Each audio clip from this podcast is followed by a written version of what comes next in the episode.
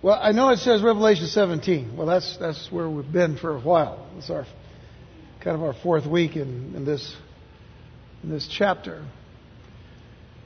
I want to uh, take a uh, kind of a step back a little bit and use this time today to review a few things that we've we've looked at, uh, and at the same time uh, fill in certain gaps that um, you know there's always gaps when you teach prophecy. You know there's there's just so much in all of the major and minor prophets and and then there's the book of Revelation and then there's the comments that Paul makes and Peter that all ties into it into it all. So you can't say everything at one time.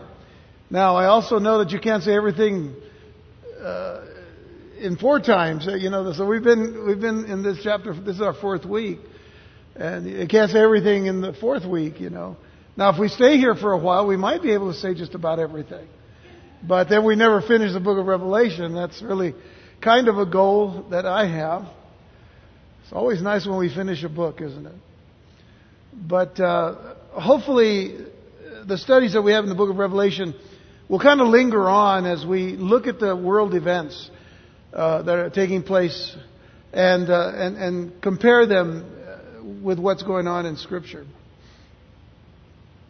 And more and more, as we'll see in one scripture from the book of Daniel that we're going to read here in just a moment, I think really summarizes what we as a church are going through in learning about what is happening and who the major players are and why uh, they weren't known about from the beginning, or at least when we started learning these things ourselves.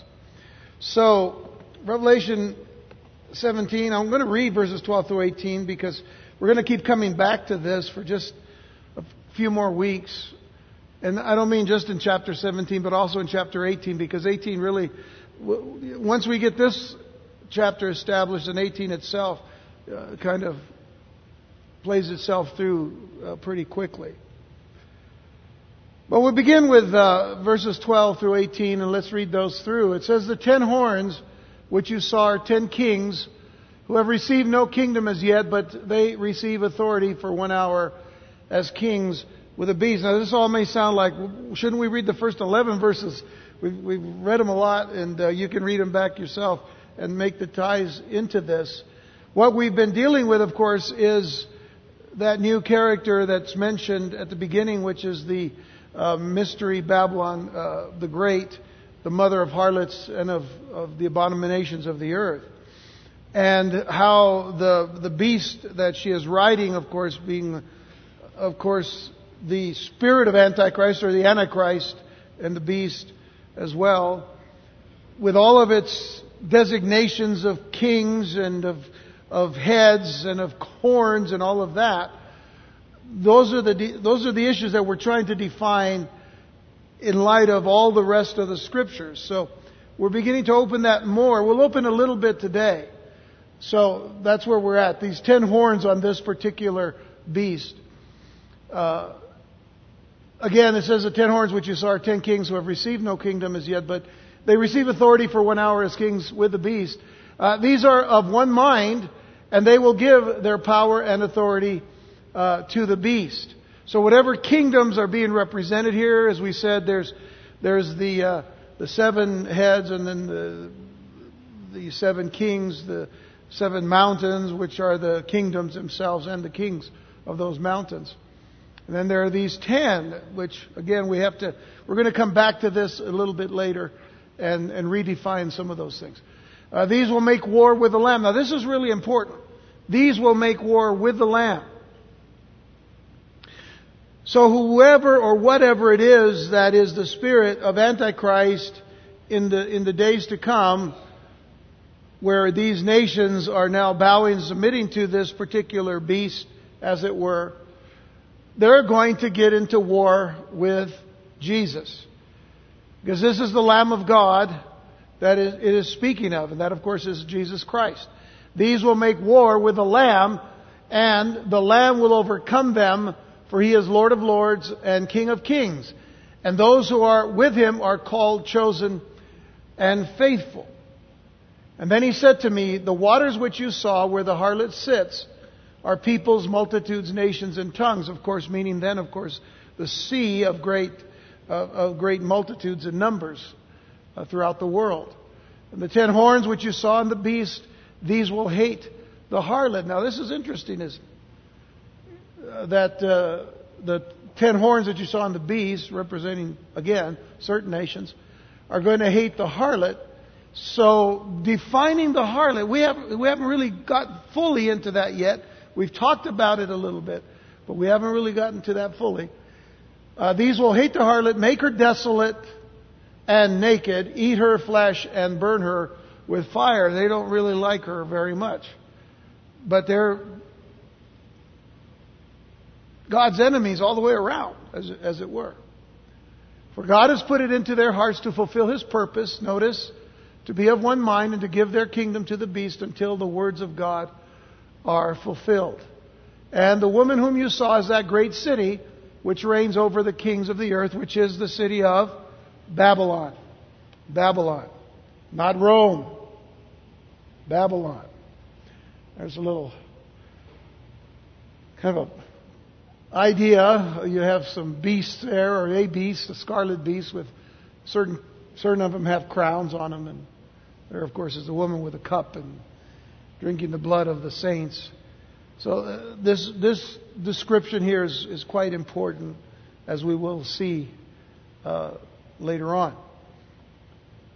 But one of the great prophetic books of the Scriptures that gives us great details of the end times and more than sufficient fulfillment support to the book of Revelation is the book of Daniel. The book of Daniel. Much is revealed to this prophet through the interpretation of dreams, in his great times of prayer, and the revealing of secrets by the Lord through night visions. And all of this during the reigns of Nebuchadnezzar, Belshazzar, and Darius the Mede. And it's a long, long period of time that uh, Daniel is allowed this this uh, ministry in Babylon. Because that's where he is. He's, he's with the, he begins with Nebuchadnezzar the, during that, uh, that time of the, uh, uh, of the Babylonian uh, conquest of, of Israel and of, of Jerusalem. And Daniel is there in Babylon. And after all of this, uh, after all of the things that God does with Daniel, through Daniel, a word is given to Daniel that applies significantly to the last 40 years or so of biblical end time prophecy. And that is Daniel chapter 12 verse 4. I want you to notice what it says. It says, But you, Daniel, shut up the words and seal the book until the time of the end. In other words, we've been given all of these visions and dreams that he has interpreted, that God has used him to interpret to give to these kings. But then he is told to shut these words up. In other words, close the book, as it were, for a time. He says, seal the book until the time of the end. Stop for just a moment and think. You seal the book until the time of the end, therefore, we won't really understand. We'll have the words, we won't understand everything until the end. Because it is in the end that we will begin to see these things starting to take place. Now, when we see the, the prophecy of Daniel chapter 9 that deals with Messiah, we're very convinced and we know who it is that it's talking about. It's talking about Jesus. but then again, the Bible has been open to us already. So we are able to understand that. But here the prophet is given a book and he says, close it to the end. In other words, it's full meaning. But then he says, many shall run to and fro and knowledge shall increase. So many will run to and fro, wanting to understand what all of these characters and symbols and, and all will represent. But then knowledge shall increase. There'll be a time when we may not understand everything, but the more we go in time into the end times, the more the knowledge increases for us to understand more of what is taking place. So for many years, even more than the last 40 years that I just mentioned, there were premillennial dispensational interpretations. I'm, I'm speaking primarily uh, fr- from the position that we normally take in, in biblical prophecy. A premillennial dispensational interpretation of the book of Revelation and of the major and the minor prophets that, uh, that placed a tremendous emphasis on the Antichrist spirit, the Antichrist himself, and the seed of Babylon as being centered anywhere but in the Middle East. That's the way the interpretations were for the longest time. Because we didn't understand fully. Not everything had been put into place yet. Now, I'm not saying that it was never mentioned or never considered. I mean, you can go back to uh, you can go back to people like uh, Wesley, and you can go back to uh, uh people, even Calvin and, and, and others, uh, Matthew Henry, uh, that, uh, and this, of course, hundreds of years ago, that actually looked at Scripture and said, you know, what they called Muhammad, Mohammedism, which is, of course, Islam, will probably play a tremendous role in the end time. But they didn't, that was about as far as they went in saying that. So, I'm not saying there was never mentioned that uh, Babylon itself would be considered somewhere in the Middle East. But I can tell you this, when, when, the, when the subject of the seven heads or the seven mountains uh, from our text here in, in chapter 17 would come up, every time that would come up, over the last 50 years as it were, but I was, I was on, on YouTube listening to other, you know, just kind of listening to people in this little passage about the seven heads and the seven mountains nearly everyone, as soon as they got to that point and that passage in the scripture, they immediately went to Rome. They immediately went there and they said, there's got to be the city of Rome because Rome is a city on seven hills. But we've already discussed that. We've already said it's not talking about hills, it's talking about mountains. And scripturally speaking and prophetically speaking, mountains represent kings or kingdoms. Rome doesn't sit on seven kingdoms. So, that's not to say that Rome and, and the Vatican and, and, and, and the Catholic Church doesn't have its problems. It does. But it isn't the seat of Antichrist. It isn't the seat of the devil. It isn't. And we've already covered that. But it would just come up immediately, like if it was just, it was just the way it was supposed to be. And this is, this is what I, what has burdened my heart is that when we take the text, we need to take the text all the way through. We can't be scripture talking. We need to be, we need to get into scripture text. Not scripture talk, but scripture text. Because it's the text that matters here. So nearly every Bible and prophecy teacher that I would listen to, without question, would mention Rome immediately. I mean, just like, just because it's seven hills. But as I said to you before, there's other cities with seven hills. Uh, how would you like uh, Babylon to be in Texas? Because there's a city in, in, in Texas that's named the City of Seven Hills. But I don't think you'd want it to be in Texas. So this is the thing.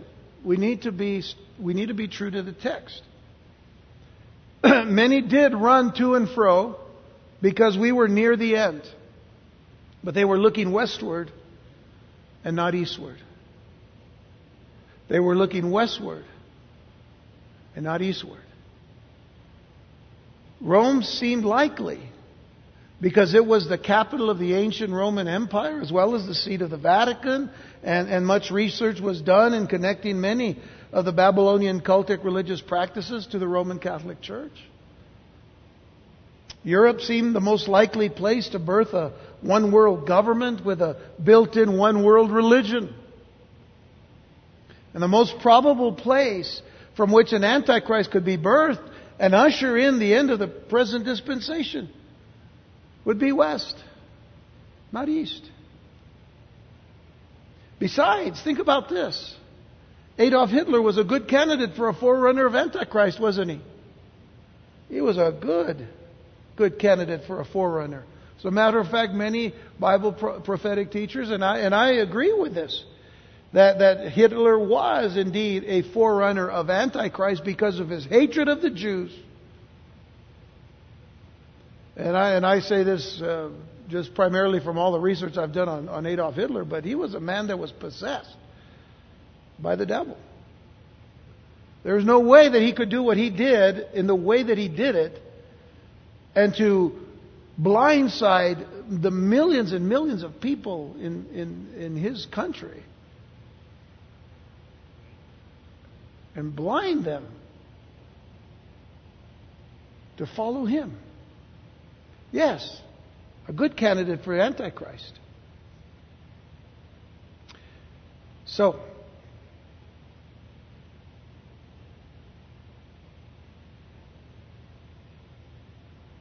Give me one second, please.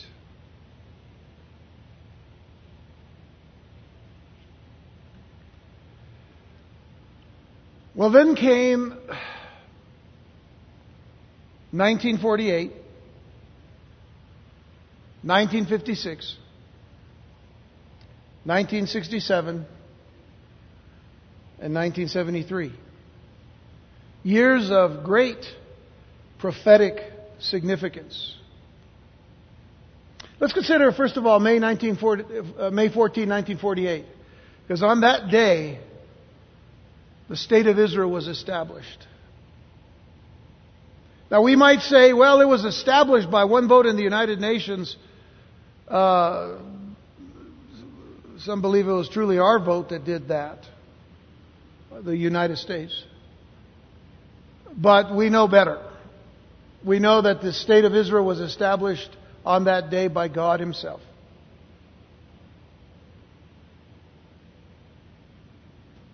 But let me give you another day in 1948. It's the next day. Because on the next day, after Israel was established as a nation, five Arab states invaded Israel.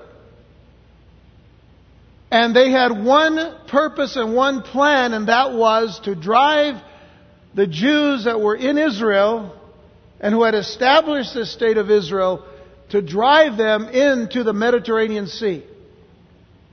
The president of Egypt, that I'll mention in just a moment at that time, uh, was, was quoted many times in saying that this is, was his desire, that Israel would be driven into the sea, into the Mediterranean.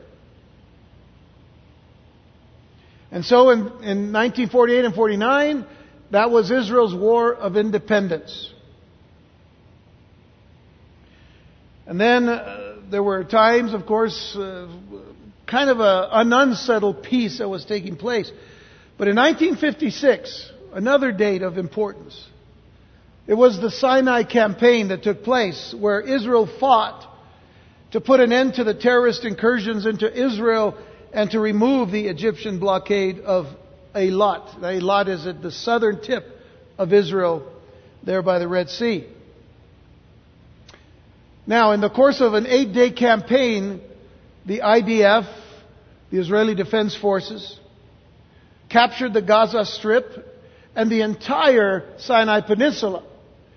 Uh, if you'll notice this little triangle down there that says Sinai Peninsula, and you see these little blue lines, which were actually the advancement of the, of the Israeli troop movements.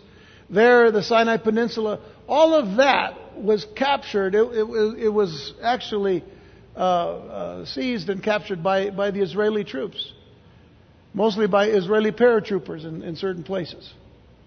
But all of those blue lines are the advancement of, of the Israeli troops.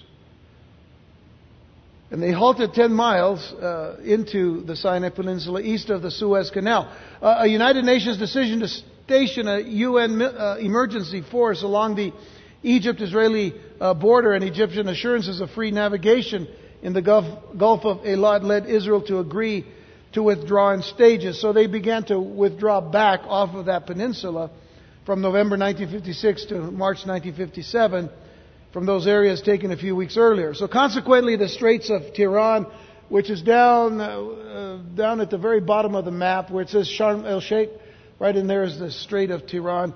Uh, that was open. They had closed it before. The Egyptians had closed it so that Israel wasn't getting any kind of uh, exports coming in.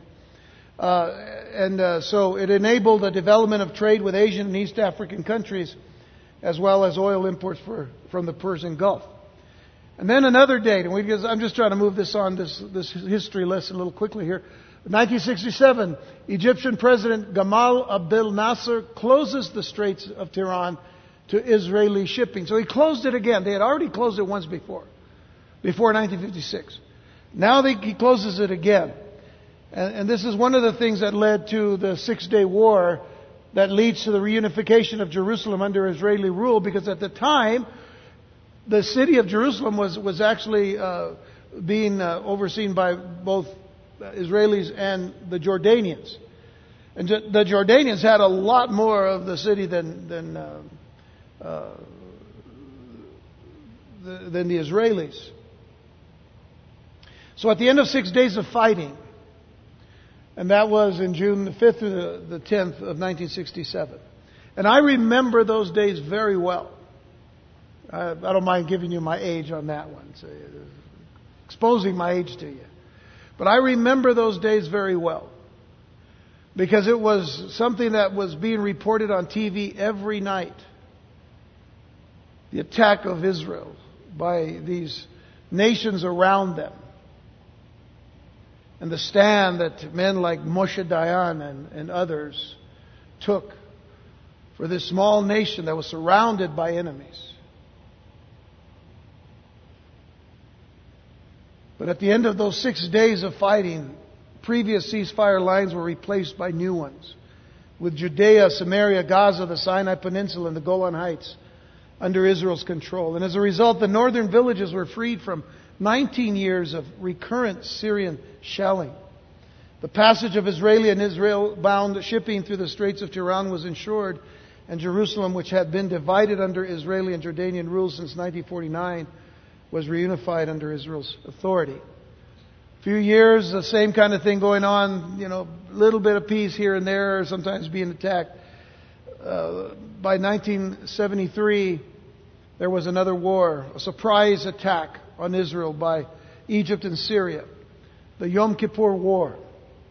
Three years of relative calm along the borders were shattered on Yom Kippur, the Day of Atonement, the holiest day of the Jewish year, when Egypt and Syria launched a coordinated surprise assault against Israel beginning on the 6th of October.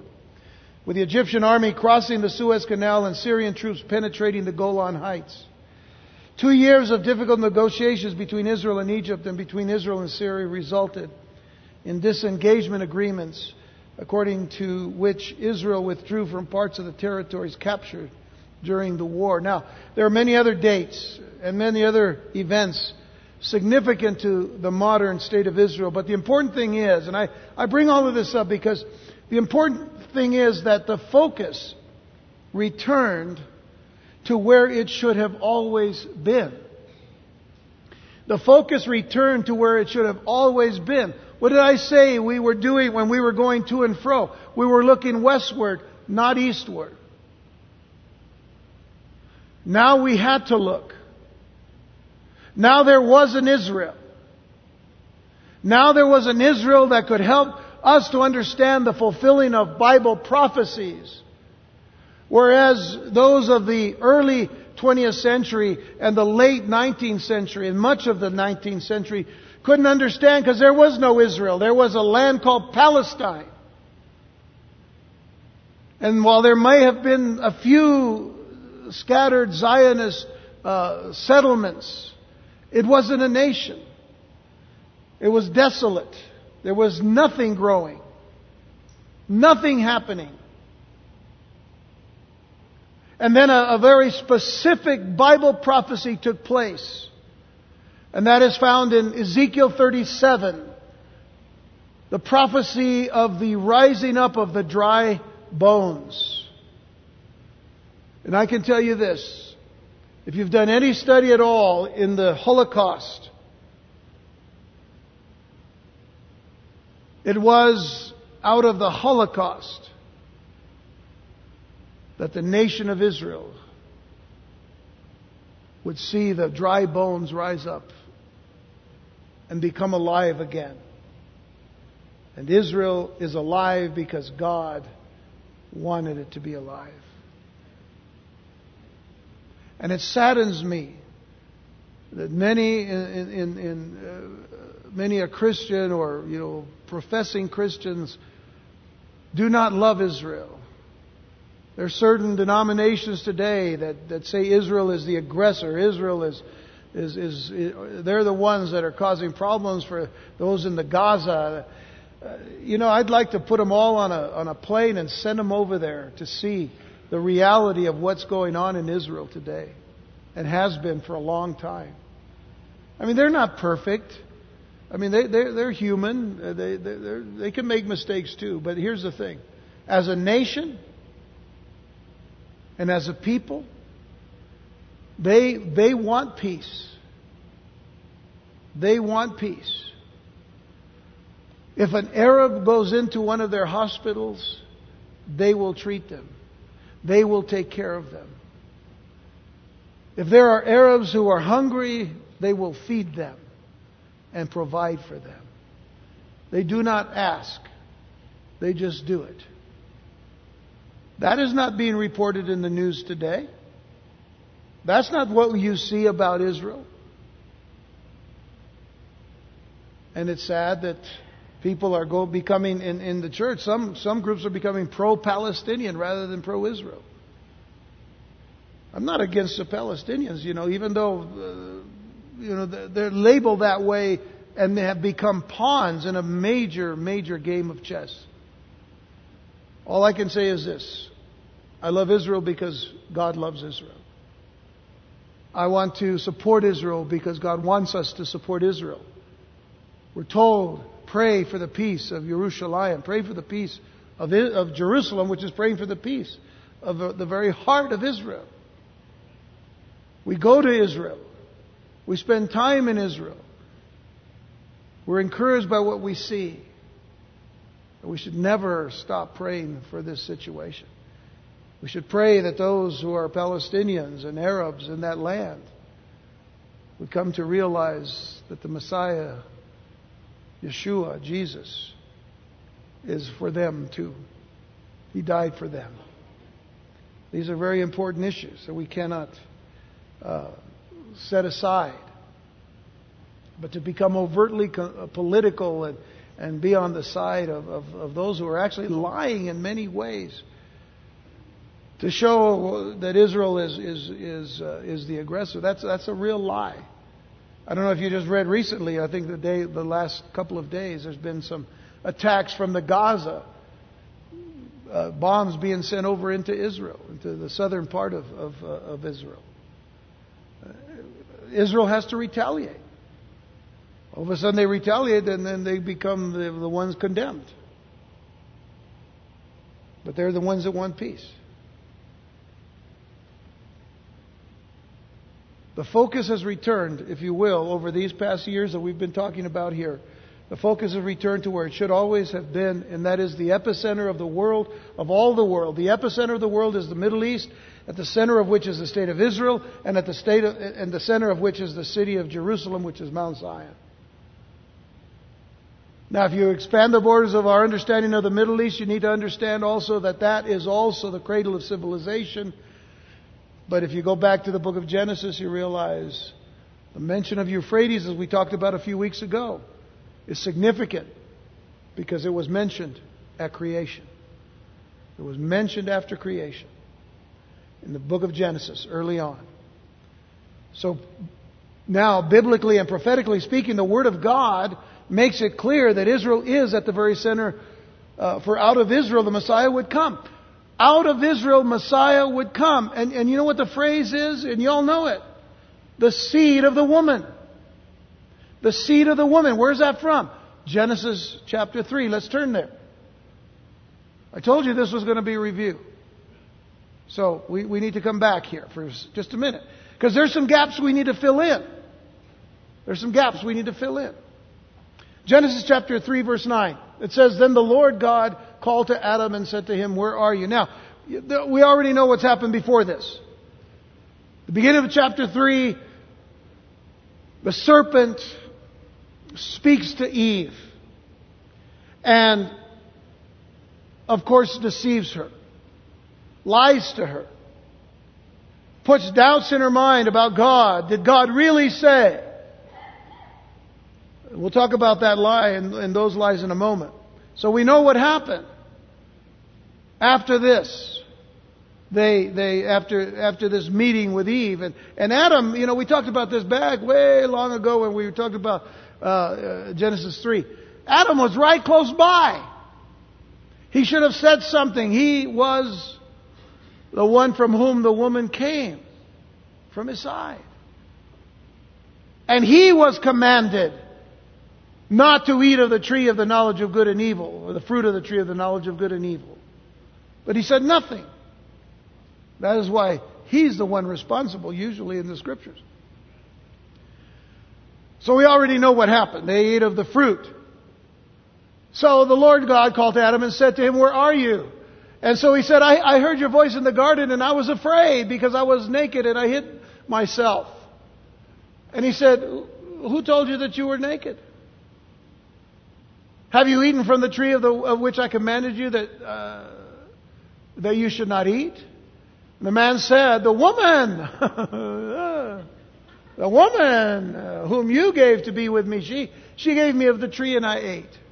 Passing the buck. That's what, it, that's, that's, what that's called. Passing the buck.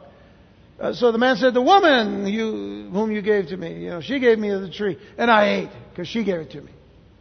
And the Lord God said to the woman, What is this that you have done? And the woman said, Oh, the serpent deceived me.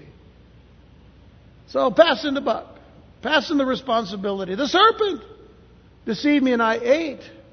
So the Lord God said to the serpent, Now, this is what I want you to begin to see. All right, we already knew the other part. Because you have done this, God is speaking to the serpent, who is Satan. Because you have done this, you are cursed more than all cattle and more than every beast of the field. On your belly you shall go and you shall eat dust all the days of your life. I want, I want you to get a picture here. Eating dust all the days of your life. What does that sound like? El Paso, right? I mean, no, what does it sound like? Desert.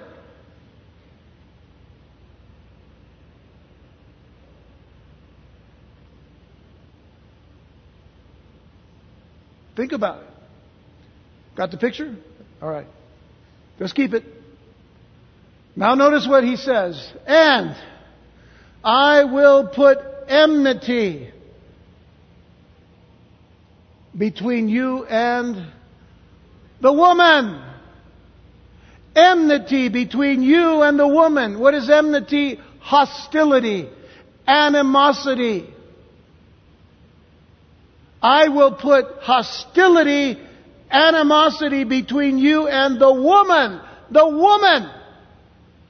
I, am emphasizing this. I, I really want to kick it at you. The woman.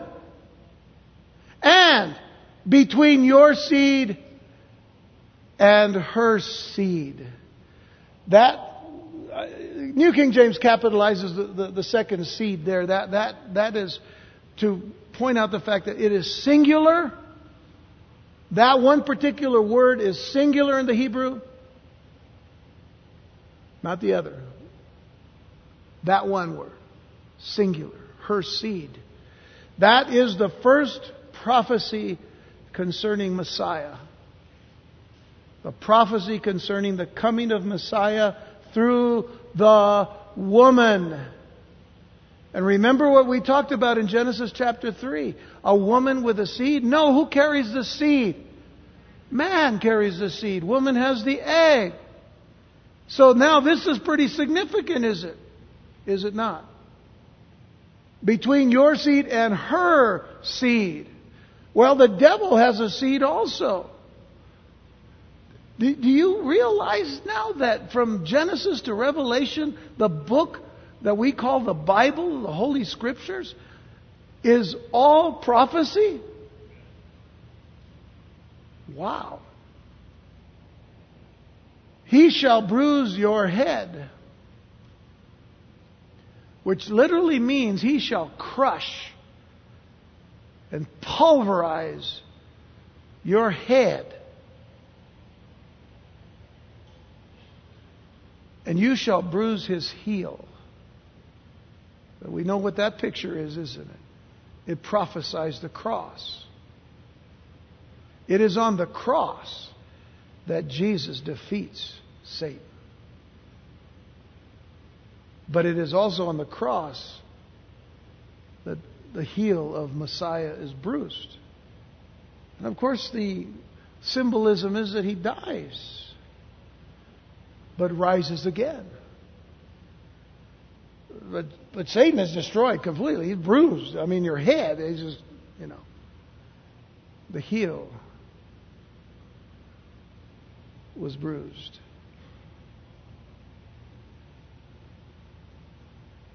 The Lord says, and I will put enmity, hostility, hatred, animosity, and antagonism between you, serpent, and the woman.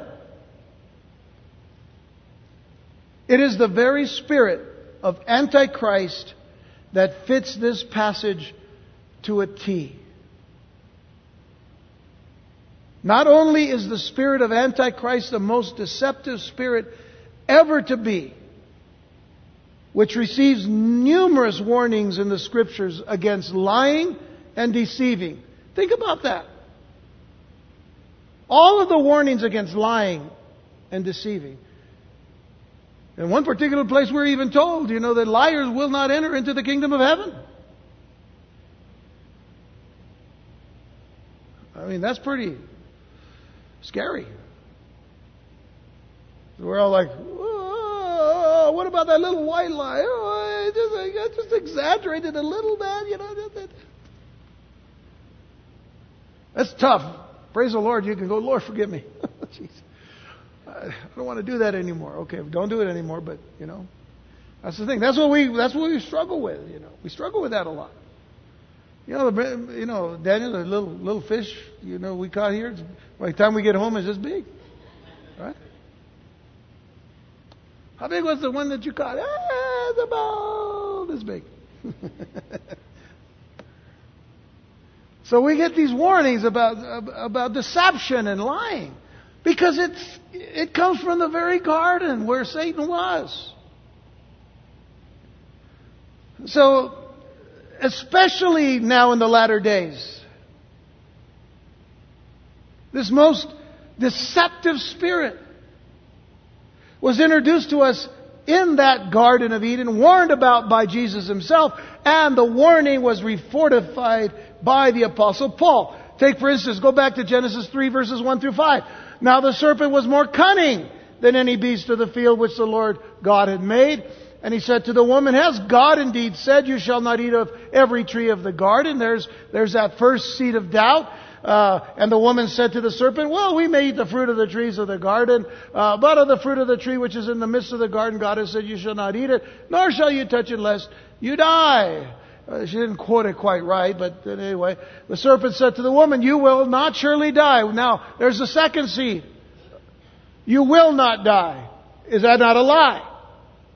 That's a major lie right there. The other was a deception. This was a major lie. For God knows that in the day you eat of it, your, your, eyes will be open and you'll be like Him. You'll be like God, knowing good and evil. He doesn't want you to be like Him. But you can be if you eat that fruit. Look at me. Everybody, anybody ever wondered that, that, you know, the serpent had probably gone and tasted a little bit of that fruit himself? He didn't have to come to the garden to do it. If we understand Isaiah 14, Lucifer was the light or the son of the morning. Decided that he wanted to be like God. So to some, to some extent, he already tasted of that fruit. God knows that in the day you eat of it, your eyes will be open. You'll be like God, knowing good and evil. And so that is the ground of the lie. That is the inception of the lie. You want to call it the lie, that's what it is. But now, Jesus, in John 8:44, he says, "You are of your father the devil." And he's speaking to those who have stood in opposition to, to him, even though they have seen him do wondrous miracles and all. Nonetheless, this is what he says to them. He says, You are of your father the devil, and the desires of your father you want to do. He was a murderer from the beginning. Why was he a murderer from the beginning? Because he knew that if the man and the woman ate of the fruit of the tree of the knowledge of good and evil, that they were going to die because God said they would. He was a murderer from the beginning and does not stand in the truth because there is no truth in him. When he speaks a lie, he speaks from his own resources, for he is a liar and the father of it. Jesus says that Satan is the father of lies.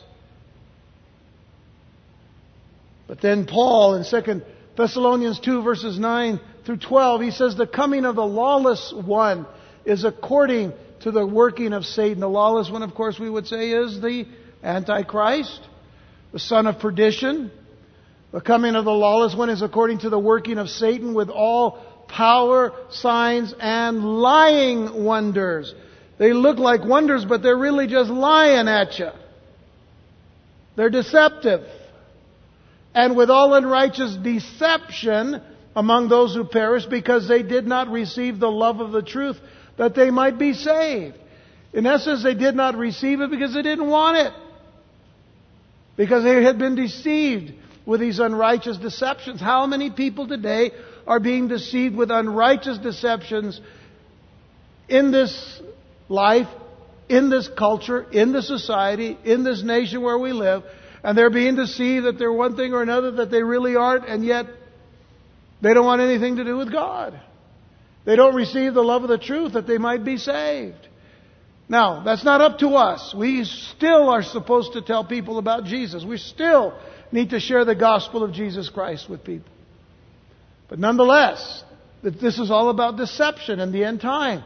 And for this reason, God will send them strong delusion that they should believe the lie. The lie. Did God really say? No, He's not going to kill you. He just doesn't want you to be like him. It's interesting that when we, read, when we come to Jesus Christ as our Lord and Savior, He says, I'm going to work on you every day so that you will have the image of Christ and you'll be like Him. Isn't that interesting? He wants us to be like Him. But we first need to die so that Christ can live in us. But the lie is, He doesn't want you to be like Him. Now, we're not going to be like God. We're not going to be gods. Some people have said, oh, see, we're little gods. No, we're not. There's only one God. There are no gods before Him. As a matter of fact, read Isaiah, please. Read Isaiah 42. There are no other gods before Him. I think there's one more verse here. Yeah. For this reason, God will send them strong delusions that they should believe the lie, that they all may be condemned, who did not believe the truth but had pleasure in unrighteousness. That doesn't mean that they weren't given an opportunity to believe the truth, or to hear the truth, or to accept the truth, or to receive the truth. God has given every opportunity. But some people just choose pleasure in unrighteousness. All right, I've said all of that to say this. Ready? The spirit of Antichrist. The spirit of Antichrist, as it has to be pointed out, has to be pointed out, is not only against Christ, but is also very much against women.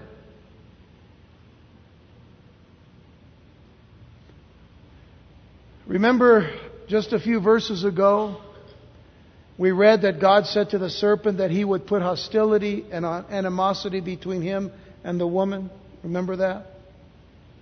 Well, this is very important to our understanding of the nature of the beast, the Antichrist, and the spirit of Antichrist. I want you to go back to the book of Daniel because going back to the book of Daniel, we will find a number of markers that specifically identifies the Antichrist for us. This, these are some of the gaps we're filling. As a matter of fact, we're going to fill more gaps next time in the book of Daniel and the book of Revelation, chapter 17, which we will get back to next time. But these are very important markers for you to see that specifically identify the Antichrist for us. And the distinctions should uh, lay to rest some of the interpretations that are actually missing the mark. And I'll, I'll explain them as we go. But, but one such marker we're going to find is in this passage called, or passage of Daniel 11, verses 36 to 39. So let's start with Daniel 11, verse 36. It's a long one. Anytime you see a little letter A there, that means there's a B coming right after. It's a long verse. But in Daniel 11:36 it says, "And the king shall do according to his own will." Now we are actually dealing here with Antichrist. So please listen carefully.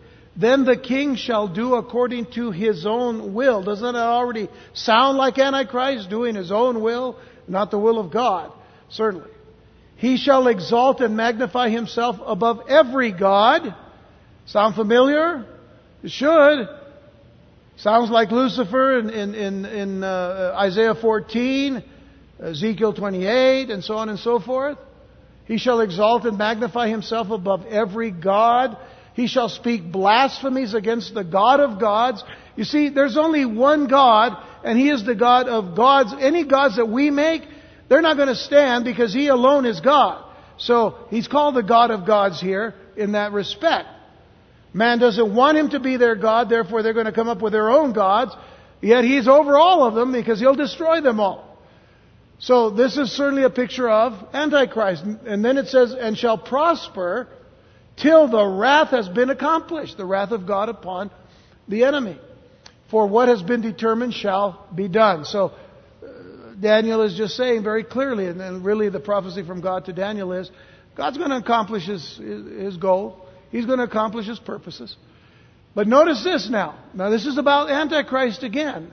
He shall regard neither the God of his fathers, and you'll notice the little gods there, because that, that word there is the word Elohim, but it is used in the context outside of the one true God in three persons that we know to be Elohim. So the word Elohim can also be used in a, in a very general, specific way. I'm, I'm, sorry, in a very general way, not specific way, but in a general way. When it speaks of other gods, the word Elohim is used. That's why you have to look at the context of the words that are being used. So he shall regard neither the God of his fathers or the gods, literally the gods of his fathers, nor the desire of women. You got it? You see that?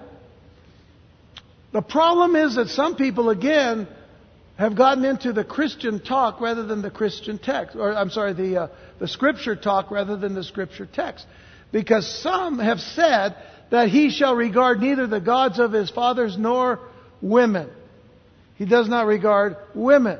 But that's not what the text says, does it? Because there have been some people that have actually said, well, you know, somehow this, this Antichrist, Again, looking westward, this Antichrist coming out of the revived Roman Empire, it's got to be from Europe. He's got to be, you know, one of those European nations over there. And, and the possibility is that he might be homosexual because he doesn't desire women.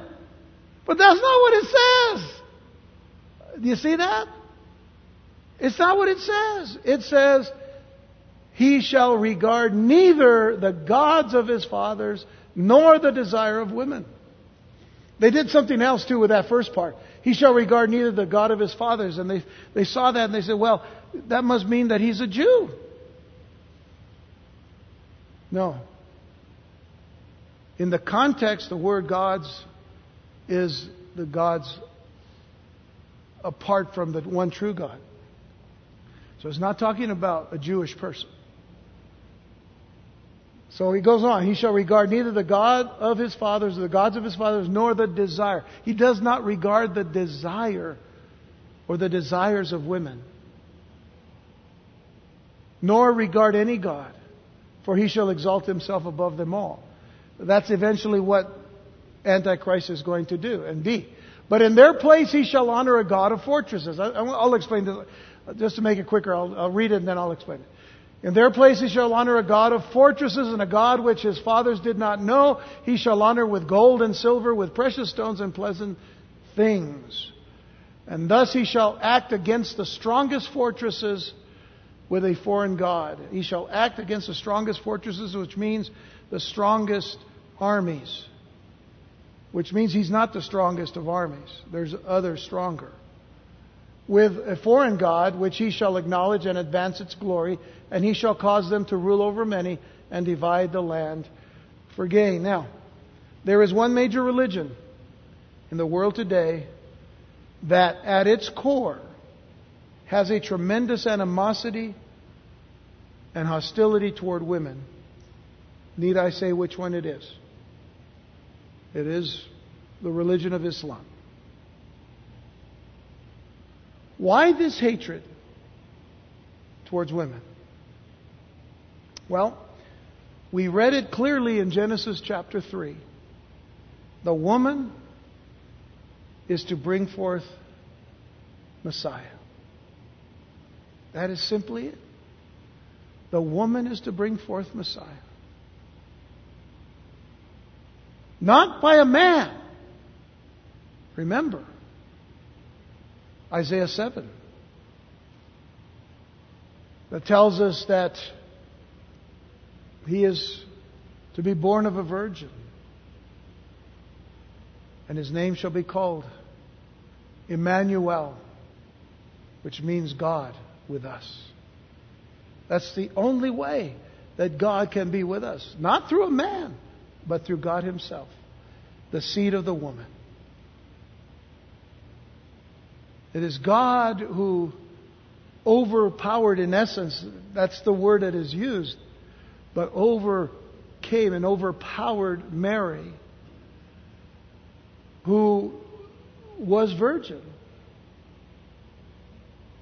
And then she was found to be with child, not by Joseph, but by, by God.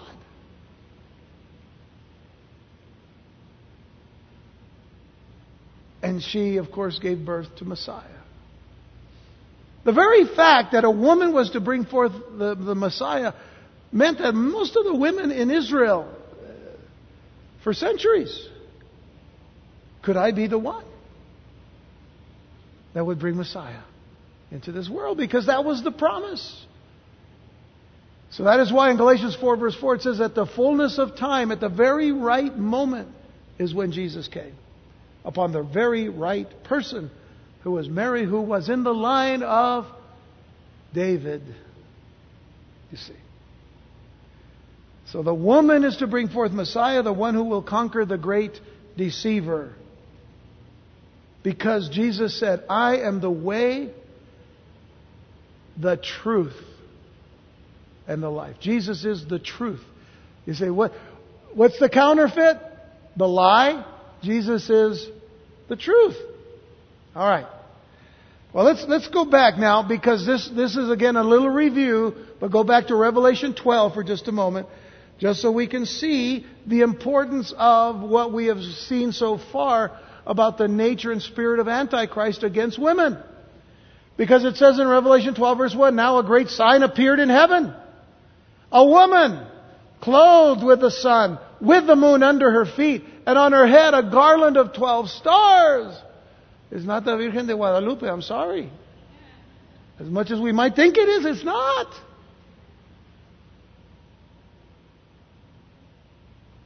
Not, not in that particular form, okay? Not in that form. Understand. Then being with child, she cried out in labor and in pain to give birth. Those are, those are uh, words or markers of prophetic, uh, uh, prophetic happenings, so language. And another sign appeared in heaven. Behold, a great fiery red dragon having seven heads and ten horns. Here's that guy again. And seven diadems or crowns on his head. His tail drew a third of the stars of heaven and they threw, and threw them to the earth. And the dragon stood before the woman who was ready to give birth to devour her child as soon as it was born. So, who is the woman? Israel. Israel. She bore a male child who was to rule all nations with a rod of iron, and her child was caught up to God and his throne. And then prophetically in verse 6, then the woman fled into the wilderness where she has a place prepared by God that they should feed her there 1,260 days.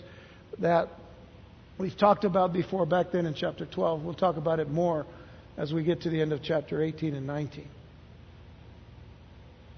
These verses, as I said before, also clarify that Antichrist will not be European, nor will he be Jewish. Because in honoring a God of fortresses, this Antichrist will honor a God of war. Our God is not a God of war. Our God is a God of life and a God of peace. There's no question about that throughout Scripture. Is he a God that is mighty? He's almighty. El Shaddai, the Almighty God, the ever powerful God.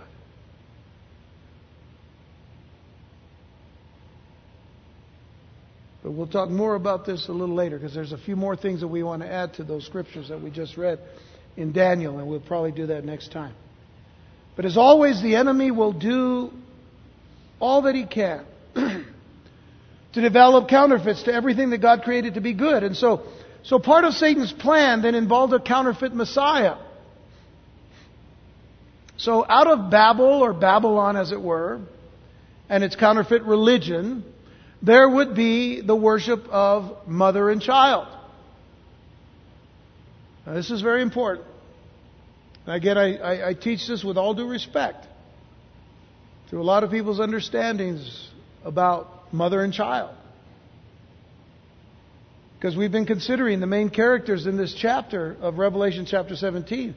Primarily the great harlot who sits on many waters committing fornication with the kings of the earth and the beast who will use the harlot until she is dumped for his own recognition and pleasure. So this, this very counterfeit religion, as it were, that began in, in, in, in, in Babel. Well, this Babylonian religious system that this harlot represents, from the Tower of Babel to the present day, continues to flourish not only in Islam primarily, but even in Christendom. And I tell you, there's a lot of dif- differentiations between all the religions, you know, especially with Islam. Because Islam is, is uh, very deceptive in a lot of ways, and we, we will talk about it more and more.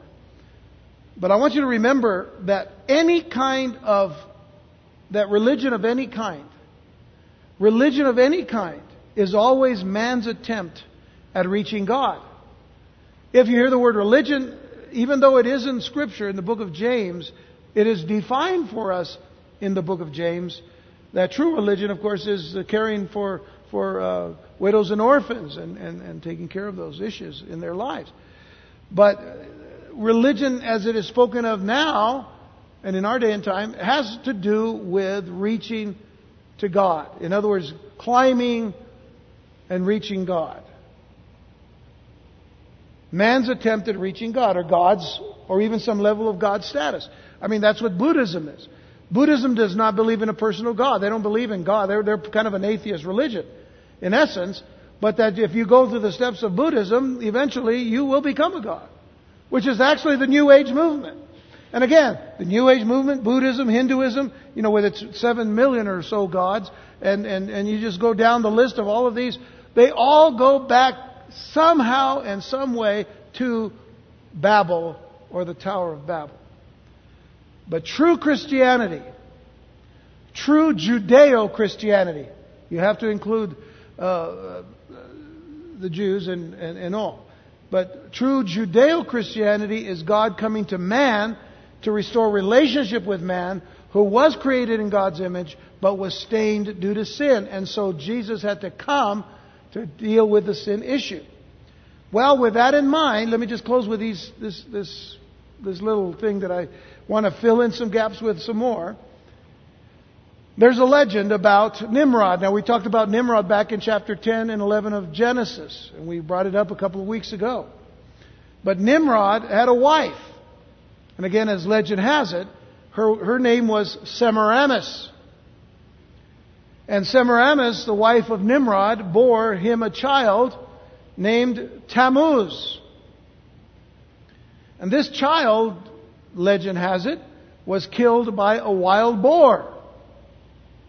But after 40 days, he resurrected miraculously. During that 40 day time period, Semiramis, the mother, wept and mourned.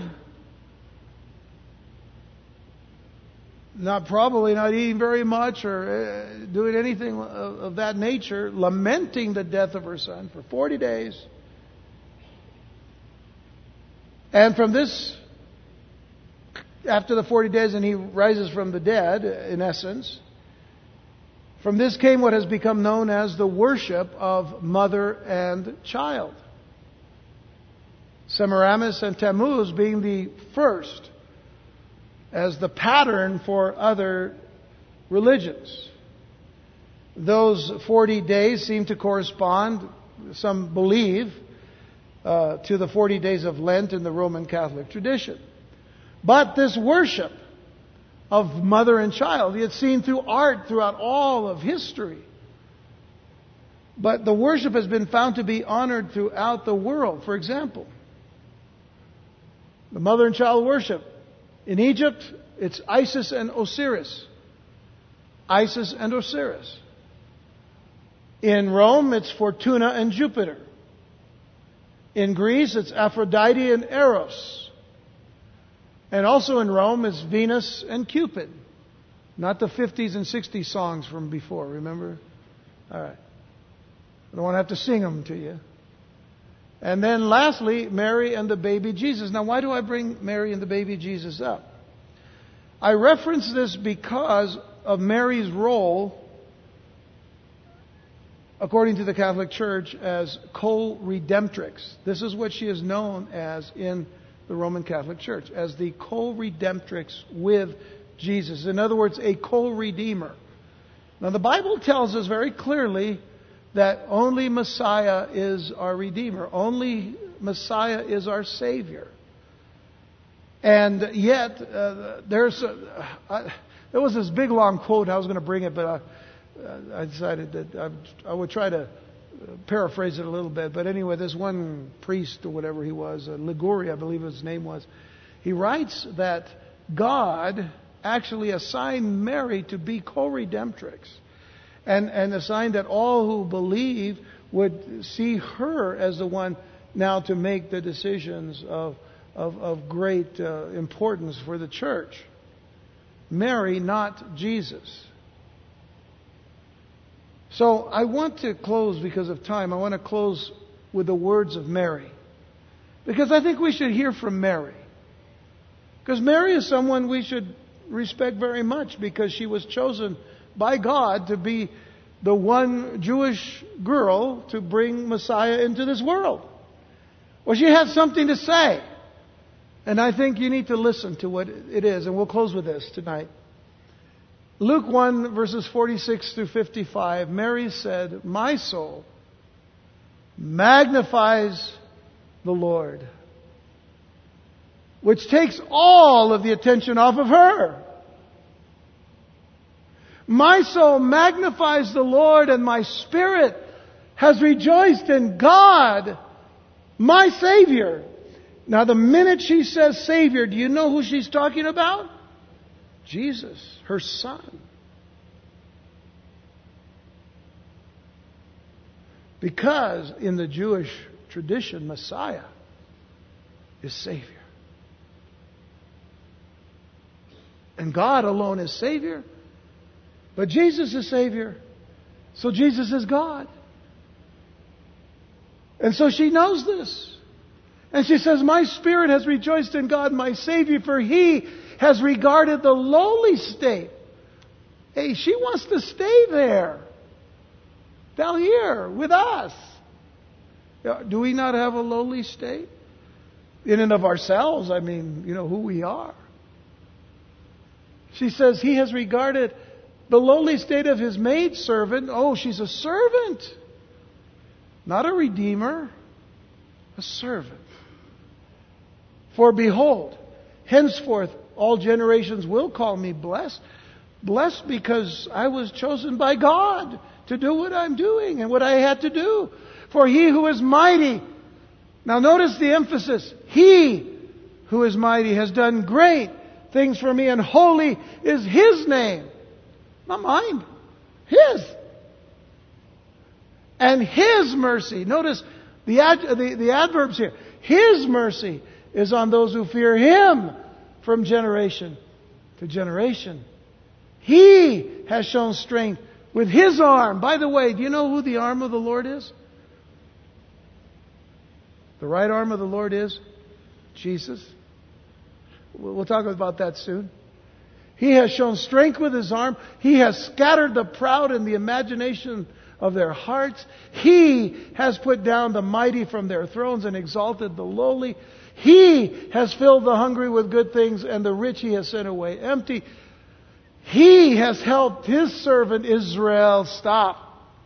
He has helped his servant Israel in remembrance of his mercy as he spoke to our fathers, to Abraham, and to his seed forever.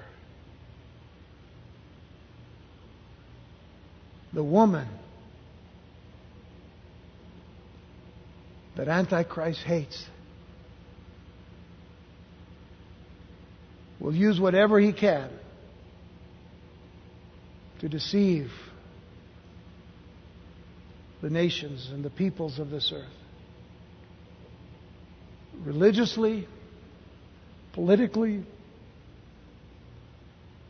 spiritually, and otherwise. But Mary, she says, He has done great things. He is the focus. Not me. He. And when she talks about her Savior, how strong that statement is, my spirit has rejoiced in God, my Savior. Which tells us she needed a Savior. A co redeemer, it's, it's, it's not possible to be a co redeemer and still need a Savior. You, Jesus didn't need to be saved. Mary did. And she acknowledged it in her prayer. This is called the Magnificat. Because she magnifies the Lord. And so should we. All right, now, next week, uh, we'll get back to work. All right. Just a lot of things, a little filling in of some gaps, filling in of some issues. With those things in mind, I think we'll be able to get out of chapter 17, get into chapter 18 next time, or at least the following next week. Um, hope this has been helpful. Shall we pray?